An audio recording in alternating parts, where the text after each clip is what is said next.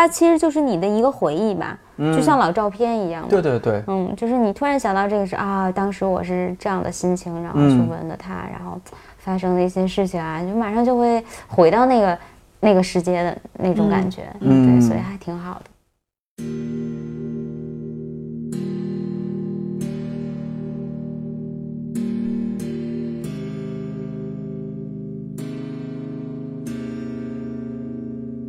Damn, I ain't been going psycho. Lil' mama bad like Michael. Can't really trust nobody with all this jewelry on you. My roof look like a no-show. Got diamonds by the bolo. 一百个职业告白，我是颠颠。什么情况下你会去纹身呢？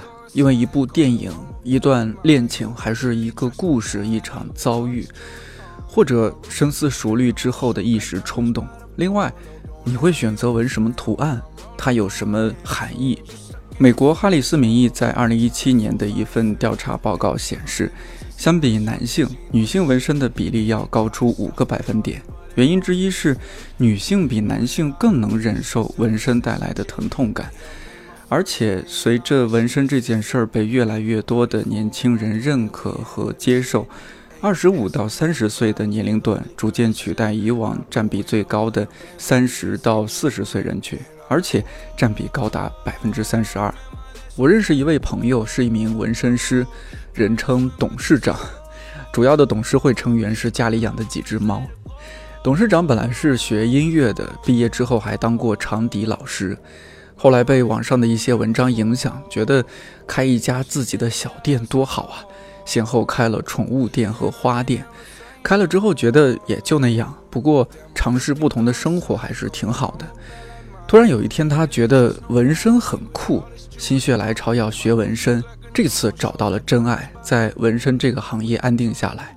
我们俩第一次见面，就在专业方面进行了一番学术探讨。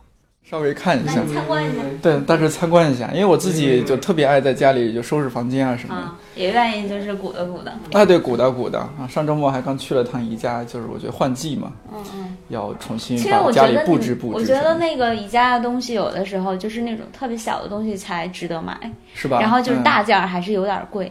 对，还有。我建议你去那个，如果你喜欢就是我们家这种风格，嗯，可以去旁边有一个高碑店儿。啊，高碑店那边。嗯，就就在这附近有六七公里吧。对，我知道。然后他那就是卖的都是那种仿古的，仿中式古。就有一个专门的市场吗？那一条街都是。一条街都是。你会淘到好多好东西。啊，完事儿你具体位置你发给我一下。行，我告诉你，他那个地方就是，呃，那整条街那边就是就是那。这个不是放错录音。作为一个从来没有去过纹身师工作室的人，我本来以为去的地方肯定是充满了死亡、暗黑、血腥、暴力这样的元素，结果一进董事长家，感觉像是到了一个文艺小清新生活方式类博主的家。几只不同品种的猫，有点复古的吊灯，挂在墙上的自行车、乐器和酒瓶子，还有各种各样的可爱的小画。用董事长的话来说，我真是瞬间大娘之魂上身，看着哪个小玩意儿都想要链接。我们这期节目是有视频版的，你可以在看理想 App 一百个职业告白视频版当中感受一下董事长的工作室环境，相信你也会挺喜欢的。看理想的同事齐老爷是董事长的客户之一，也是一位纹身爱好者，他平时穿衣服就很有自己的风格。搭配的很舒服，很自然，很飒。用现在的话来讲，就是那种所谓衣品很好的人。他让我觉得纹身和审美是有很大关系的。今年三月份，我们约在董事长的工作室聊了聊纹身这件事儿，以及纹身师这个职业背后的故事。哎，齐老爷，当初你是怎么样入坑的？就是开始要想纹身。一开始是因为我有个特别好的朋友纹身了。然后呢，就是纹身这个事儿呢，我我记不清什么时候就其实是考虑过，但是其实真的付诸行动，你就会觉得就是我也没有认识谁身边有纹身的，也没有靠谱的纹身师可以介绍，嗯，所以当时是有个特别好的朋友，然后纹了，然后纹的也很好，然后就是风格我觉得也是我喜欢的，然后所以在他之后就开始认真考虑纹身这个事情，嗯，对，然后再有一次一个。一个五一的假期，我没有给自己做任何安排。我觉得这个假期不干点啥太浪费了，就去纹了第一个纹身。纹第一个纹身有和家里人商量一下嘛？因为这个身体发肤受之父母什么什么的。这个商量可能就比较麻烦，所以不商量。然后然后就直接纹了。对，纹的第一个是什么图案或者什么文字？是一句话。是《纳尼亚传奇》里面那个阿斯兰那个大狮子跟那个小姑娘 Lucy 说的一句话，就大概是就是就是亲爱的，你要有勇气之类的这种，就这么一个表达方式吧，是英文。你说齐老爷，比如说你纹身，有时候我想是不是也是一种热爱生活的方式？就是我觉得分人吧，就是如果比如说他每有些人的追求是说，就是我可能每一个纹身不太追求于意义，就我喜欢就可以。他可能在某种程度上是表达自己，但是我觉得对于我来说，因为每一个纹身对我来说都意义挺大的，所以我有觉得有一点点像是自己跟自己对话的那么一个状态，就是你你在呃人为的去给自己的人生的一些节点，就是做一些记录，是这样一种感觉。嗯，对，我觉得这个还挺有意思的，就是你刚刚说的一种和纹身仿佛有了对话。说得好，嗯，说的特别好。对，是是，其实是这样的，嗯，就是包括。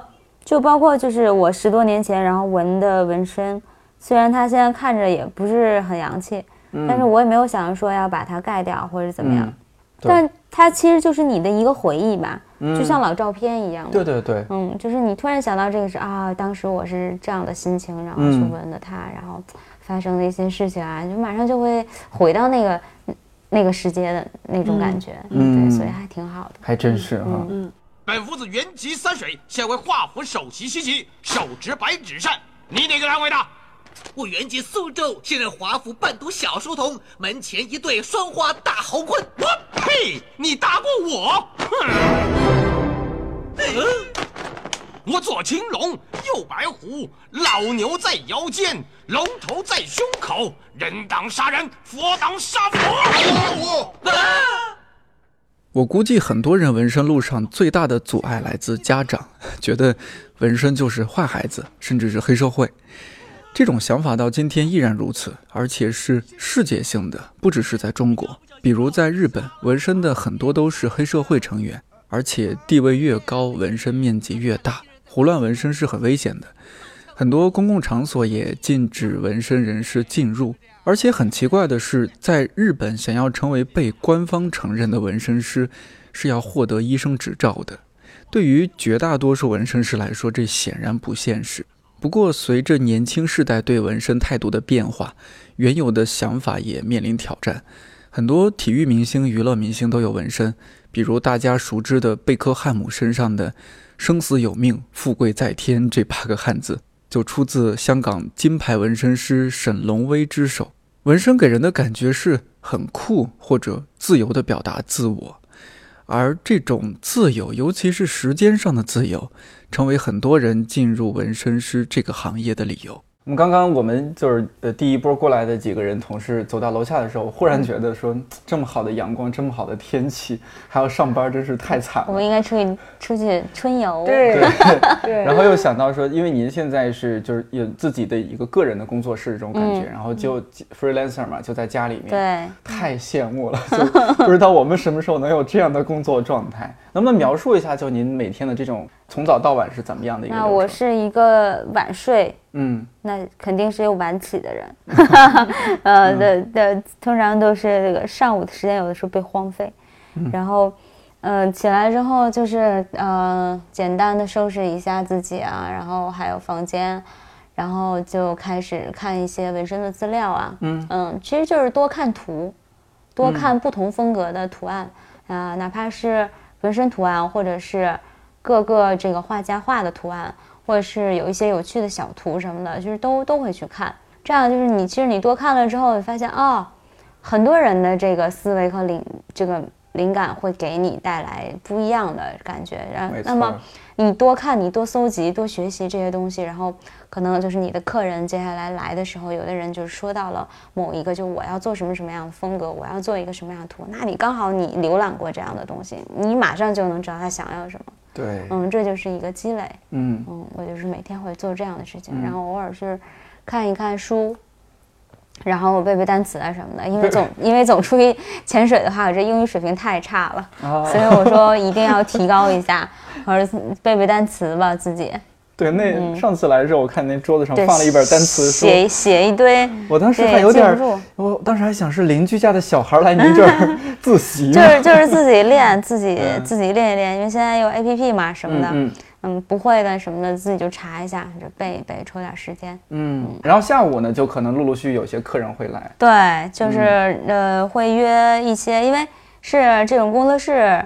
的呃工作形式嘛，啊都是提前预约好的啊，都要提前预约。对对对，它不像说是门店，那门店的话，那你可能有溜达的客人，你随时准备接客。嗯，对。啊，我们这种就是可以预约的，然后时间还是自己可以掌控的，因为平常的时候你可能。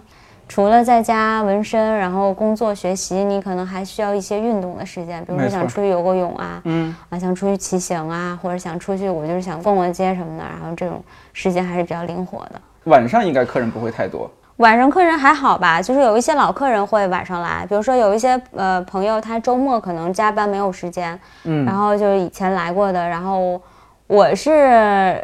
一个晚睡晚起的人呢，我可能是工作的时间就会往后排一段时间。嗯，那可能有一些客人，他那个下了班也可以过来，然后炸一些小的东西。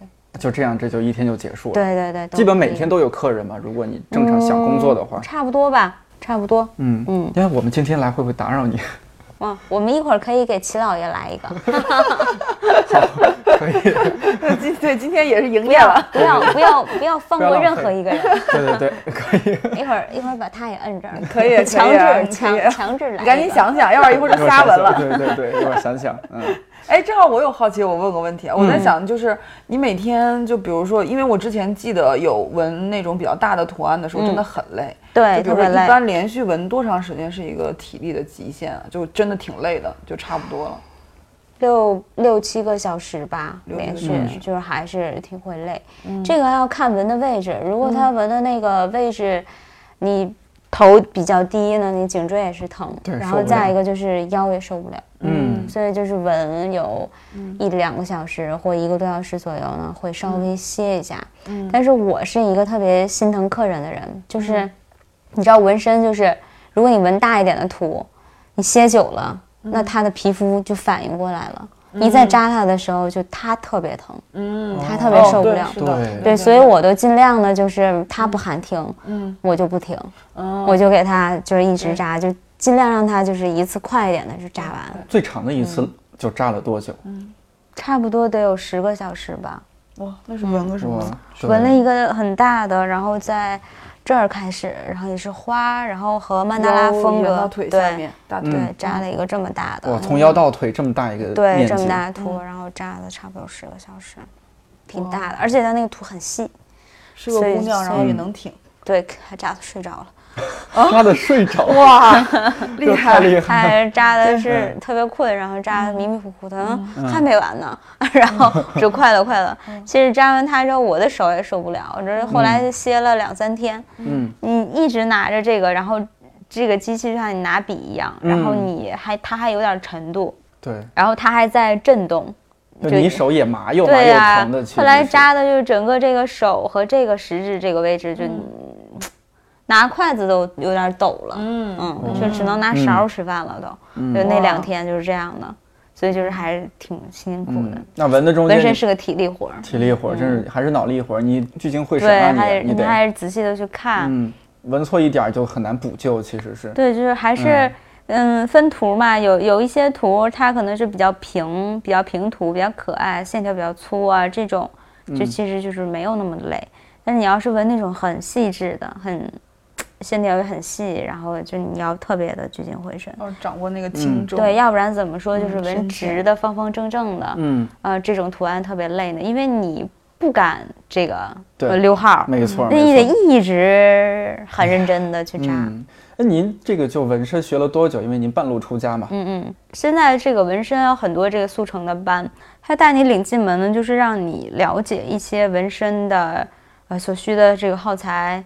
然后怎么纹，然后怎么沟通，然后这些东西都怎么用，然后再就是给你讲一些这个，呃，纹身的各种风格。那么从最好入门的风格开始，然后你可以练一练，然后把所有的风格都了解一遍。也不是说非得要说把每一种风格都练到特别的 OK，嗯，反正就是你也懂了，你知道要怎么做，怎么去做。有的时候，呃，基本上从一个月到三个月吧，就是这个学习时间还是挺速成的。但是学完了之后，不代表就是你什么活儿都能干，你可能只是能干一种小小的，还是比较简单的东西。就刚开始嘛。对，所以就是还是要多练习，多拿这种假皮去练。哦，假皮练，我还是想说，是不是一开始就拿亲朋好友去练？就是你应该是要很感谢这些就是信任你的朋友。一开始虽然不收钱。但问题是你纹的也不好啊，那 还是感谢这样的朋友勇于现身。人家可是要留一一辈子的，一一直都会有这个。其实还好，没有没有那么的这个夸张，因为你刚学完的时候，你肯定水平有限。嗯。然后你扎第一个人或者第二个人的时候，师傅会在旁边指导你。然后再一个就是你之前也是要扎了一定量数的这个假假皮，假皮对，也是。手法是真的是 OK 了，然后才可以上人。那即使你可能有一些小边缘纹的不太好的话，那师傅也都是可以给你修回来的，其实没有那么可怕。嗯，那么你一开始扎人的时候，你也不会选择特别难的图，也不会选择特别大的图，可能就是一个稍微小一点的去扎，其实就还好。呃，你们学的时候是男孩多还是女孩多？就学生学这个，还还挺平均的吧？哦，一半的一半。对我当时学的时候是一半一半。然后后来就是都是娘子军比较多一些，男生都去学理发了是吧？有可能都当 Tony 老师了。你说我我一直觉得就是纹身师他起码得有一个基础，就是他绘画得好，他得会画画是吧？就是就是会画画的话，肯肯定是锦上添花。就是他他是锦上添花的。对对，就是你不会画的话，其实纹起来跟你在纸上画还是不一样。就是你纹纹出来的东西，跟你在画画的时候还是就是有一点区别的。嗯，那么如果有些这个可这个学员他真的是有这个绘画基础的，那肯定是更好啊。那有绘画基础以后，你在设计图案方面，那你就占优势嘛。哎，对对，然后那你肯定跟一些不太会画的，而且就是没有什么审美的人去学去学，那就就有点难。就是还是要有一定的审美。然后不管你会不会画画，会不会有这个基础，有一定的审美，然后你要去会画画呢，那就更好了。那这个行业它需要什么持证上岗吗？也总得有个什么证儿。没有，现在咱们国家还就是这个可能还比较地下吧。我还以为是这个也得什么有有个一级证、两二级证，然后不断的考级。还没有。哦，那如果还没有入行的，抓紧入行，说不定以后就需要考。我觉得，我觉得这一行可能。不会成为就是像那那种宠宠物美容师啊，他会有级别的。而这个行业呢，还是不是大众的？嗯，没错。对，你要如果它定义为我，我其实觉得就是纹身师挺像艺术家的。嗯，他是一个有技术的艺术家。对，所以如果是这个行业的话，这么去定义它的话，其实它不需要考级，不需要证，它就是审美跟审美不一样，喜欢的不一样，就是。而且太广泛了，你现在就是什么都可以纹成。当成纹身的图案，嗯嗯，你怎么去定义纹身的这个？那你看有的时候，有的师傅他就做那个很可爱的小图，嗯，或者是甚至是那种很卡通的，就像五六岁儿童画出来的那种东西。对，有的人他专门就做那种风格，然后有的呢专门做写实，那写实画的简直就是要把真人拍到身上一样的那种风格，嗯，然后而且纹的就那么好，那你就能说是。这种就是高级的，那这种低级的对，也不能这么说，也不能这么说，所以很难评断。嗯嗯。哎，这个位置好害怕呀！还好了，你这个这个这么，对，三十零，松的。这应该是我人生当中现在第二疼位置。这个应该对，先这样这样。不，先完底下这个，然后还是先这样，这会儿可能疼啊。我们开始啊。在网上一搜就可以找到很多知名或者不知名的纹身工作室，甚至有专门的纹身 App。但纹身这件事儿和理发有点像，虽然名气大的工作室是一种保证，但。很多纹身爱好者更看重的是和纹身师之间的默契，还有互动。你懂我这三个字比任何名气要重要的多。而且理发理坏了，你还可以等它再长长；纹身纹失败了，清洗或者覆盖都不是那么容易的事儿，更是一笔不小的费用。那齐老爷，当初你是？就是我听他刚刚讲，他是速成的。你说你怎么去挑一个合适的纹身师？你敢让他在你身上咔咔咔咔咔扎针啊？我觉得吧，你你是不是有看过你之前朋友做的那个作品？你很喜欢？对，就是我朋友先去纹的嘛。哦，他纹的挺好，你觉得？对，就是这个事儿，我在没有很就是纹这么多之前，我对纹身其实是没有什么了解的，所以就当时感觉，因为当时你们都在那个一个工作室嘛，所以这工作室其实你查得到。然后你也看到了，就是他们之前拍的照片的一些作品，对，你就看，其实你看那个图，你就能看出来嘛，就是是不是技术水平怎么样？对，然后它的风格是不是你喜欢的？所以其实评论再加上之前朋友也有去过，所以就直接去了。如果你做得好，就一定会有客人来，因为它是一个看实力的，就是一传十，十传百的这种。如果你真对你真的好的话，那肯定就会有的是人来找你扎。那你扎的很烂，你扎完这一个，他会跟别人说这个你扎的不行。对，那你你就没活了，对吧？完再一个你自己扎的不行，那你就断了自己的路了，就可能扎越来越不好。然后我当时选这儿还有一个原因，是因为我也问了一些就是那种很正式的纹身工作室，就是价格真的很贵。而且其实问了一些就是纹过身的人，是说其实是不是一个工作室没有那么的重要，牌子什么没有那么重要，其实还是纹身师本人。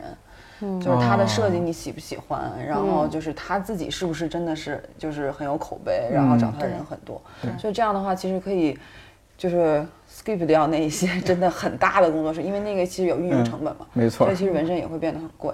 看我们市场部的同事非常专业，就是他是从市场调研的角度，他分析的其实是对的。那你看自己做这种工作室，那你就不涉及到门门面门店的那种费用，那你想想在北京。三里屯那些这个门店，对，你成本多，那你成本很高的，你每天要营业，然后你还要养纹身师，前台对，也不能是都是钱，都要花钱，所以它运营起来就贵，所以这扎东西不可能太便宜。嗯，那你就一直是在家的这种形式，就对，就是我其实是一个比较偷懒的人，就是不是很很想要自己就是忙到。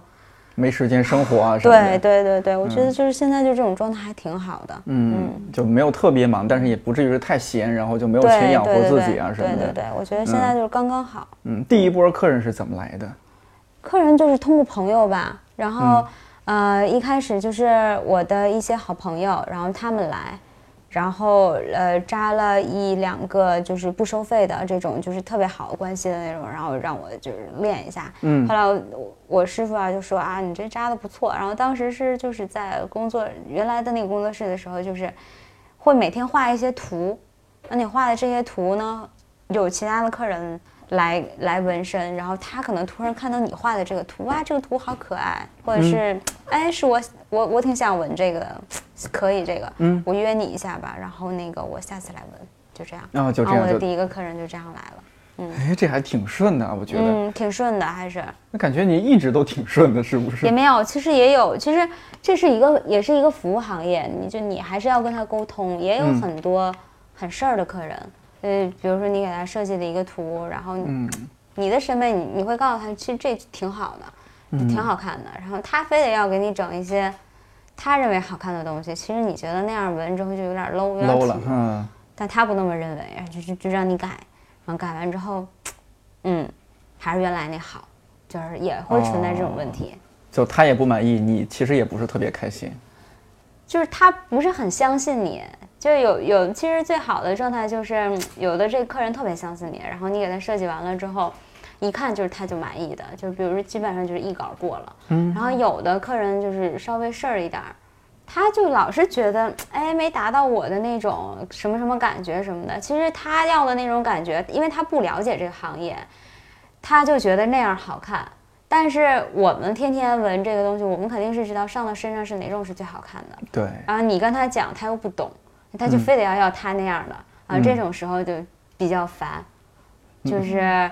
啊，他要他那个，我要我那个，然后你要拗不过他呢，你就没法给他洗脑，然后你就只能给他闻他要的那种。嗯，还得做心理建设。但是我之前都会跟他说，我说你这上身上不一定是你说的那种效果啊，我说我跟你说的这种绝对是会好看的，我说你要不要考虑一下？但是他要是坚决 不考虑的话，那我就听他的，我也尊重他的选择。嗯，我觉得是纹身师跟被纹身的人那个默契是需要慢慢培养的。嗯，运气好的话是一拍即合。对对。但是其实慢慢的是要，就是因为我之前的纹身师其实不是董事长，是他的好朋友嘛，就他们之前都是一个一个一个圈子。嗯。就我跟他也是，就是我在纹第二个我那个心脏跟那个大脑的那个图之后。才建立了很，就是之后他再给我设计的时候就变得很顺，就基本上他他出来那个就完全是我想要的效的效果。他已经了解你了，然后他知道你对就是要这种东西。嗯，然后我是觉得如果遇到那种就一定要按要按他的来，然后就是都说不通的那种的话，我觉得可能有下一次也很难。就他可能真的是就不太搭，大家想要的想表达的东西不一样。是，对，嗯，所以我觉得纹身是挺有意思的，它不太像一个纯。服务行业。对纯的一个技术工人啊什么的，他就是一个艺术家，我觉得。就是他是一个你想在人身的身上纹东西，就是创创作艺术的，对对，所以这个是其实是一个共同创作的一个过程，我觉得。对，就不是那种单纯的服务行业那么简单。对，这么说它是一个互动性很强的一个行业，嗯。你们首先，你们得沟通这个图案，大家都达成一致，然后彼此信任。对，呃，然后又在整个过程当中，他也不至于说龇牙咧嘴的太过分，是吧？他觉得你这你这人纹的不行啊，你这个太弄疼我了，之类的。没有那么矫情的顾客吧？有那种纹的，就是有点激恼的。哦，就 是激恼的 东北话。激恼还没完呢。哎呀，还没完呢。对，就是有也有这样的。激激恼东北话什么意思？就是。唧唧歪歪，然后有一点生气了，有点烦躁了那个意思。然后他还不好意思太对表现的就是太跟你那个完，就有点碎嘴，然后有点气恼。但是我觉得其实那个不是一个特别明智的，这个人可是要在你身上纹东西的。反正我是不管这样的人，他在那说一说，我说一会儿就好了，只能是这样说。嗯嗯。然后然后我还是慢慢的纹，因为这个东西你不能着急，你着急了之后，你出来的效果。跟你仔细闻的那肯定是不一样嘛。那当然。那你很草率的在哇给他闻完了之后，到时候一恢复就不好看，然后他就来赖你了。那你还不如就是一开始就稳住他，人家你就慢慢闻就完了。你这是不是还得看点心理学方面的书？不断的在揣摩吧，还得哄。嗯嗯，有一些客人就是特别疼，哎，要不咱别闻了。下回的吧，嗯，那你说一共这图也不大，然后他非得要约下回来，嗯，我说你一次扎完多好呀，我说一起恢复，嗯，你就你就得是不断的扎，还得，哎呀，我说你再忍一会儿，一会儿就完了啊，嗯，大家都哄他，跟哄小孩子似的。那你说这来的这客人啊，他是男生多还是女生多呀？现在。以前是男生多，啊，其就是好多年前应该是男生多一些。然后还还是比较就是社会的那种人啊，左青龙右白虎。对，然后现在就是那个女孩会更多一些，对，会受众会多一些，因为她现在的风格比较清新的多一些，没有那么社会的图，然后有的图就很美，嗯，然后就是什么，尤其是英文字母之类的啦，然后小小图啦，嗯，像齐老爷那个英文，对对，这种这种你就会不断的想扎，因为它不占地儿。也也不怎么疼，嗯，然后又觉得挺好玩，挺可爱，嗯，挺逗的，然后就是会不断的扎，所以女孩会比较多一些。有没有那种来了就是给你讲一个动人的爱情故事的，然后说，哎，还真有，然后你给我纹一个什么样的，我为了纪念什么？刚入行的时候，还真就有一个，他是外地的一个客人，我突然想起一个姑娘，男孩，男孩啊，哦，有这得讲一下，哎呦。跟我沟通的时候，不是他在外地嘛，然后我们俩就是用微信沟通。哦，先微信。他说：“哎呀，我先给你讲一下我的故事吧，就我的是我经历的事情嘛，然后跟这个纹身可能有关系。”给我打那么长，几千字就发过来了。然后我看完之后，我说：“那你想要个什么？我想要朵花。”什么故事最后落到的是一朵花？嗯，他觉得，嗯。他说他很喜欢那女孩，然后就是跟那女孩在一起也挺有一段时间了，嗯，然后但是跟家里说了之后，家里不同意，嗯，家里嫌女方的家庭环境和父母的职业或者是各方面都跟他不符不合适，就你们俩就不会幸福的，就是电视剧里的剧情，嗯，然后嗯，非得让他们俩分手，但是他就不想分手，怎么怎么样的，然后我就给他设计了一个曼达拉风格的，曼达拉风格就是有点。对称的图案比较多，然后花形的那种图案也比较多，然后给他设计了一个那种，但是有一点抽象，嗯，那肯定不可能是写实的，就那个猴脸的那个画，对对对，嗯，然后我就给他设计了一个，然后他说可以，挺满意的。他晚上大晚上，嗯，从哪呀？郑州还是哪儿啊？嗯，来了，嗯，然后我就给他扎上了。他这怎么知道您的呀？就是朋友的朋友圈还是怎么？好，好像是朋友圈，嗯，然后推，可能别人给他推。然后他就加加上了，然后他就来了。大晚上过来，还挺厉害的。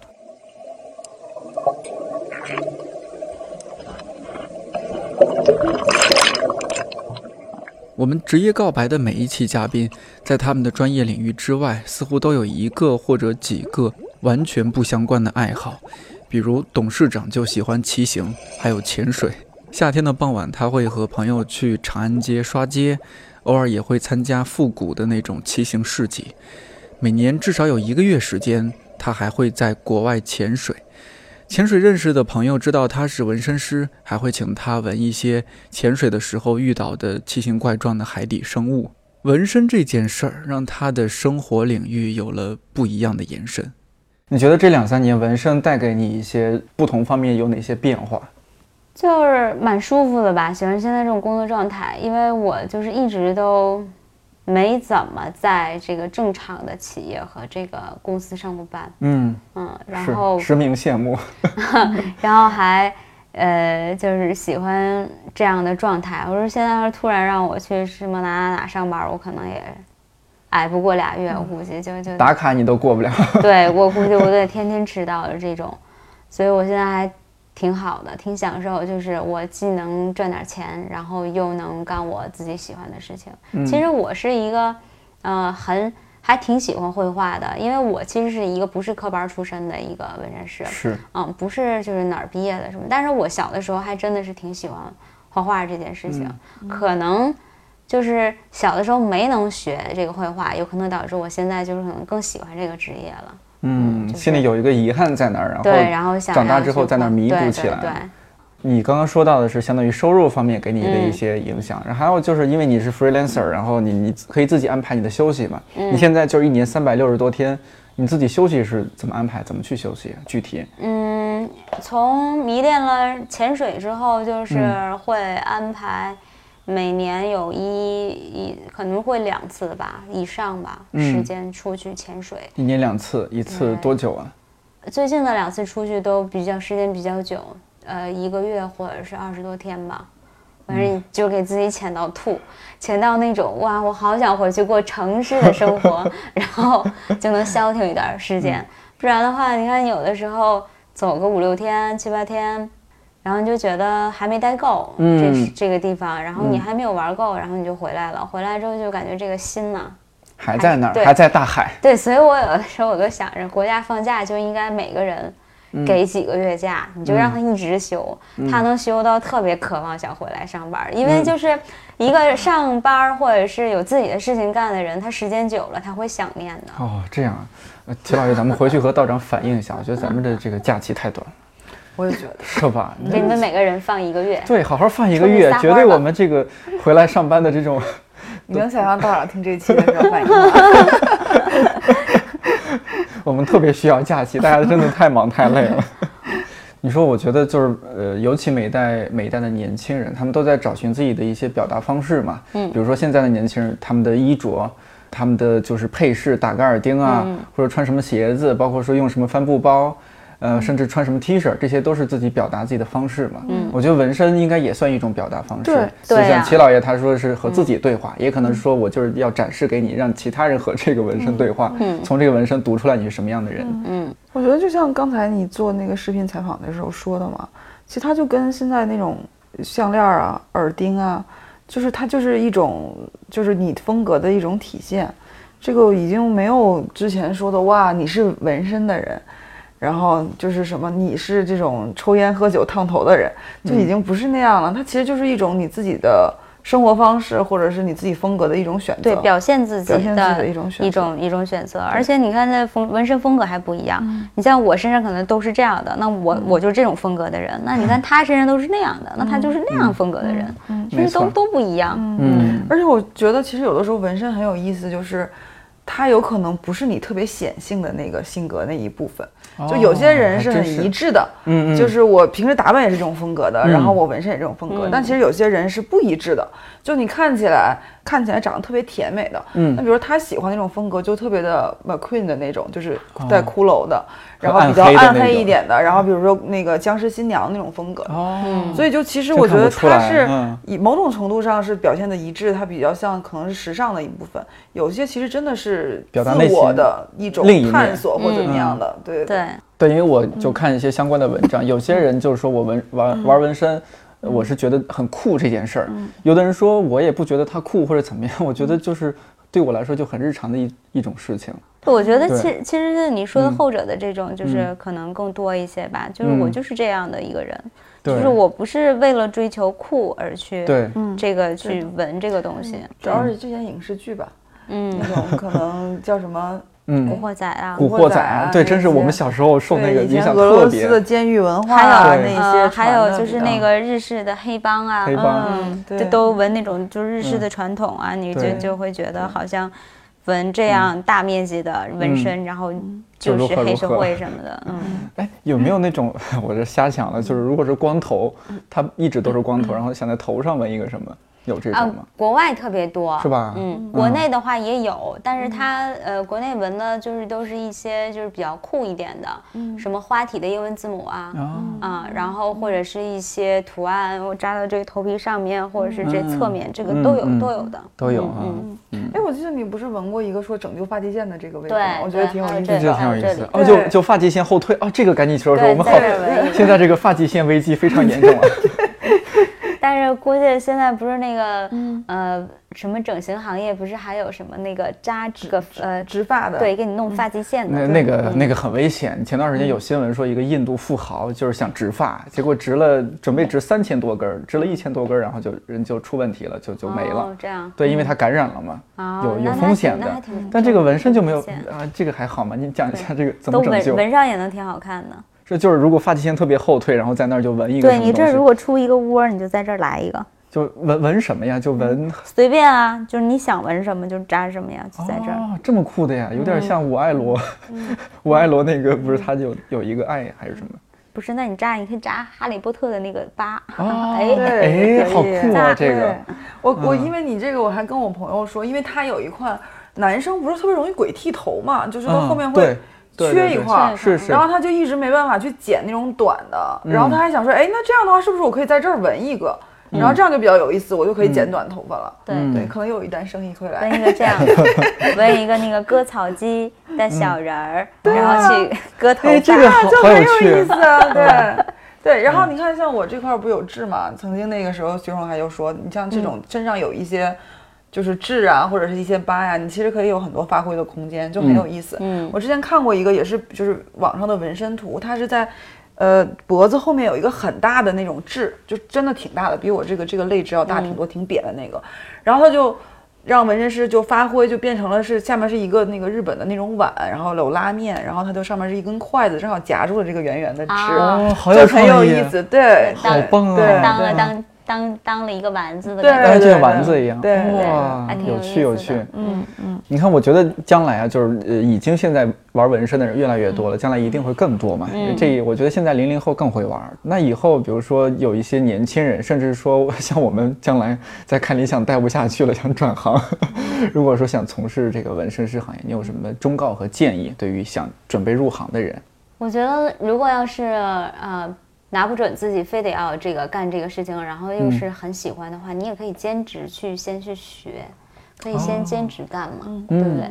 因为毕竟说你在这种城市，它生活的成本还是蛮高的。是，如果你突然间就是啊，我今天辞职了，我就就不想干了，然后我就要去找我的新生活，然后你突然就去干了这个新的这个行业，然后一开始你又没有收入。其实还挺难的，对啊，嗯，房租啊什么，其实这些都是每天的，所以就是还是要考虑好自己要不要进入这个新的行业。如果要是有兼职的可能，或者是平常你有什么时间的话，你也可以去学习。因为当时是我们同时学这个纹身的时候，也有兼职的，呃，平常在公司里上班的，那可能只有晚上或者是周末，然后过来学一下。但最终就是有这么发现，就兼职一点的人啊，可能到最后都没有从事这个职业，是吧？我觉得你还是得要，不能说不顾一切吧，你要抛下很多其他东西去做这个。你真的要舍弃很多东西，然后来就专心做这个事情。嗯，而且我记得之前你好像说过，原来我以为的纹身的门槛是在设计上，就是你必须要有绘画的功底才可以，但其实这事实证明不是。但是有一个那个门槛，我记得之前你们聊过，就是说其实要胆子比较大一点。手要稳一点，有些人有绘画的技巧，但是因为他害怕，他就拿那个东西拿不稳。对，可能是心理嗯的问题，可能扎人。像我们，我觉得像我们这种性格的人，可能就比较好入手扎针。大大咧咧的。对，就是胆子比较大一点，嗯，然后比较敢扎，但有的时候就不行。就是之前就我们也有就是同期一块儿学的，他就是也是学这个绘画绘画的，然后他。画画什么的都没有问题，但是就扎人就不行，就特手特别抖，嗯，就感觉好像是心里有障碍，他还是对他可能还是紧张吧，害怕那种。然后他连续就扎了两个人，他都不行，然后他最后就是放弃了，嗯，放弃这个事情了。啊，所以扎针呃不是扎针，纹身有有风险，入行需谨慎哈。嗯，对。嗯，但是一旦说在这个行业扎住了。这个生活状态还是不错的嘛，嗯，还可以，还可以，嗯，也是不断的这样的。那我艰辛的时候，你们也是没有看到，然后，也有，就是那你刚开始的时候，也不可能就是天天都有客人，也不可能总有这个客人来，嗯，所以你就是要调整好自己的心态，你要沉沉得住，嗯，然后没有人的时候呢，你要赶快的去学习，然后让自己充实，然后让自己就是做好这个。准备，嗯，然后等着这个客人就是就逐渐逐渐多的时候呢，也也不至于自己就是很慌很忙什么的。对。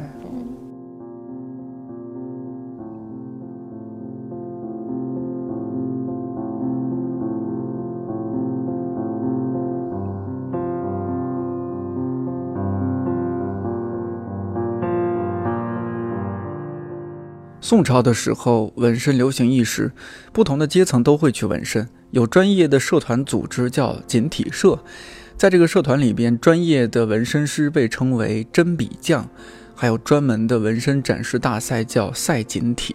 但不得不承认，从古至今，纹身终究不是一件那么主流的事情。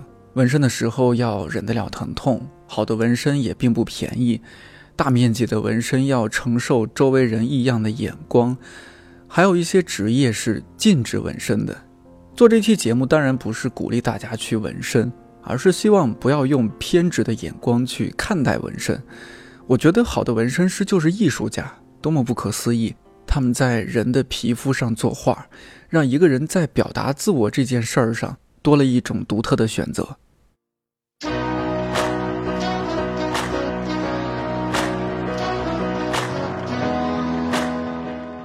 到目前为止，我们这档新节目已经上线四期了，可能有些新朋友还不太熟悉。那我在节目最后唠叨几句：我们这档新节目按季播出，第一季七月八号上线，一共有十二集，每周一更新，不定期会搭配相关的视频。视频呢，可以在看理想 App 一百个职业告白视频版当中订阅观看。如果这份看理想出品的非典型职业规划指南对你有那么一点点帮助或者启发，我们也就很欣慰了。也希望你在评论区给我们提出好的建议和意见，让我们不断进步。一百个职业告白，我是颠颠，祝你自由宽阔。我们下期再见。